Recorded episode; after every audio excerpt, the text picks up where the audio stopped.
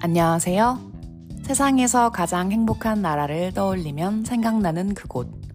덴마크 코펜하겐에 살고 있는 메덴코입니다. 이번에도 2주 만에 돌아왔습니다. 지난 한 달 동안 총 두 번의 에피소드를 공유했는데요. 벌써 100분께서 저의 이야기를 듣고 계신다는 사실이 믿기지 않고 너무나 설레기도 합니다. 저는 다음 주 토요일에 잠시 한국으로 귀국하게 되었는데요. 벌써부터 가서 뭘 먹어야 할지, 뭘 사와야 할지 리스트를 다 적어둔 정도로 정말 기대가 되는데요. 덴마크에 살면서 한식을 주로 해먹고 있긴 하지만 이곳에서 구할 수 없는 식재료가 좀 많다 보니 늘 한식에 좀 굶주리고 있었어요. 그래서 이번에 가면 덴마크에서는 먹을 수 없는 음식들만 골라서 열심히 먹고 돌아올 예정이에요. 아, 그리고 이번에 한국에 가면 좋은 마이크를 하나 살 예정이에요. 그래서 다음 에피소드부턴 훨씬 더 좋은 음질로 청취하실 수 있다는 것을 알려드립니다. 지난번 에피소드가 너무 짧아서 조금 아쉬웠다는 피드백도 있었고, 반대로 좀 너무 짧아서 더욱더 다음 편이 기대가 된다는 분들도 계셨어요. 그래서 오늘은 그 중간 지점을 좀 맞춰보려고 합니다. 자, 그럼 에피소드 3화를 시작하겠습니다.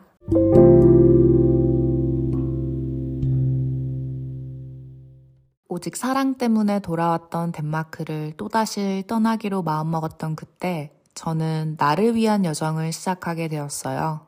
저에게 그땐 소중한 전 재산 500만 원이 있었어요. 이건 제가 태어나서부터 스무 살이 될 때까지 엄마가 들어주셨던 만기 환급형 보험이었는데 마침 덴마크에 가기 전에 그 보험금을 타게 된 거예요. 그래서 엄마가 저한테 이걸 주시면서 이렇게 말씀하셨어요. 이 돈은 엄마가 너에게 마지막으로 줄 수 있는 돈이야. 정말 급한 일이 있을 때나 중요한 일이 있을 때 너 자신을 위해서 썼으면 좋겠어. 그래서 이 돈은 없는 돈이라 생각하며 지내왔어요. 그러다 갑자기 덴마크를 떠나게 되면서 비행기표를 사야 했기 때문에 어쩔 수 없이 그 돈을 써야만 했어요. 그러다 문득 이런 생각이 떠올랐어요. 내가 지금 당장 한국에 돌아간다고 해서 달라지는 게 과연 무엇이 있을까? 나는 그래서 앞으로 어떻게 혹은 어떤 삶을 살고 싶은 걸까? 이 답을 생각하지 않고 한국으로 돌아가면 저는 그냥 바로 무너질 거라는 확신이 있었어요.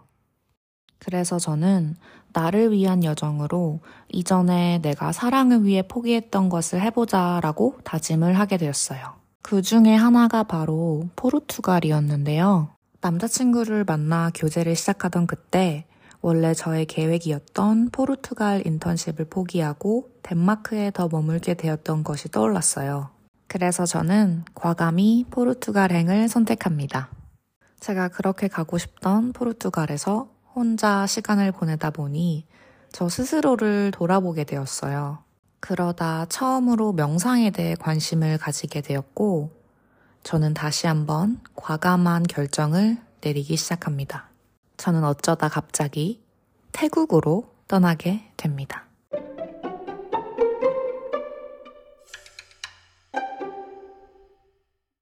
제가 태국으로 간 이유는 사실 별다른 이유는 없었어요. 그냥 물가가 저렴해서 최소한의 비용으로 한 달 살기를 할 수 있는 곳이라고 생각했기 때문인데요. 그렇게 한 달 동안 태국에서 명상을 하면서 저 자신을 돌아보고 여전히 아물지 않은 마음을 보살피는 시간을 보냈어요. 그런데 갑자기 헤어진 남자친구에게 연락이 온 거예요. 마음을 한 달 동안 다잡았다고 생각했는데 사실 남자친구가 보낸 이메일을 보고 마음이 다시 흔들렸어요. 내가 미안해. 네가 나를 믿고 먼 유럽까지 왔는데 내가 너를 그냥 떠나도록 만들었어. 근데 나도 너무 힘들었어. 내가 너를 붙잡지 못했던 것도 내가 너를 행복하게 해줄 수 있는 상황이 아니라서 그랬어. 제발 다시 돌아오면 안 될까? 우리 다 극복할 수 있을 거야. 내가 너를 데리러 갈게. 같이 덴마크로 돌아가자. 만사를 제치고 저를 데리러 태국에 오겠다는 남자친구의 장문의 이메일을 보고 그 자리에서 정말 엉엉 울었어요. 그 이메일 안에는 진짜 태국행 비행기 티켓이 들어 있었거든요. 그때 남자친구는 학교를 다니면서 12시간이 넘는 시간 동안 아르바이트를 했고 힘들게 생계를 유지했었는데 그 소중한 돈으로 태국행 비행기표를 샀다는 게 마음이 너무 찢어지게 아프더라고요. 특히 남자친구는 그 누구보다 현실적이고 현명한 사람이라 이렇게 감정적으로 할 사람이 아니어서 되게 더 속상했던 것 같아요. 그래서 사실 정말 많이 흔들렸어요. 이렇게까지 하는데 내가 다시 돌아가는 게 맞지 않을까? 이틀을 꼬박 울었어요. 우리는 왜 이렇게 되었을까? 사실 그 누구의 잘못도 아니었는데, 현재 상황과 제 스스로를 정말 많이 원망했어요. 하지만 저의 결정은 그래도 우리는 지금 함께 할 수 없다 라고 생각했고, 저는 그에게 답변을 했어요. 우리 둘 다 이미 알고 있지만, 우리는 서로가 싫어져서 헤어진 게 아니야. 우리는 그냥 준비가 안 되었을 뿐이야. 내가 다시 덴마크로 돌아간다 해도 우리는 또 똑같은 이유로 싸울 거고 상처받고 헤어지게 될 거야. 우리 같은 실수를 반복하지 말자. 너는 너의 인생을 살아야 하고 나는 나의 인생을 스스로 먼저 살아야 해. 그래야 우리가 다시 함께 할 수 있어. 우리 꼭 자리 잡고 다시 만나자. 시간이 흐르고 그때도 서로의 마음의 변화가 없다면 우리 다시 함께 하자. 이렇게 답변을 보내고 저는 한국으로 돌아가게 되었어요.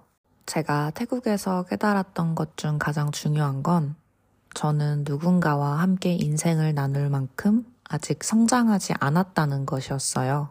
저 스스로를 그만큼 사랑하지도 않았기에 이 상태로 다른 누군가를 사랑할 수는 없다는 것이었어요. 그래서 내가 나를 먼저 성장시키는 것이 나의 우선순위라는 걸요. 그래서 내 스스로가 준비되기 전까지는 내 인생에 결혼이란 없다라며 일시적 비혼주의자가 되기로 합니다. 그렇게 저는 물리적으로 그리고 심적으로 모두 덴마크와 멀어지기 시작했어요.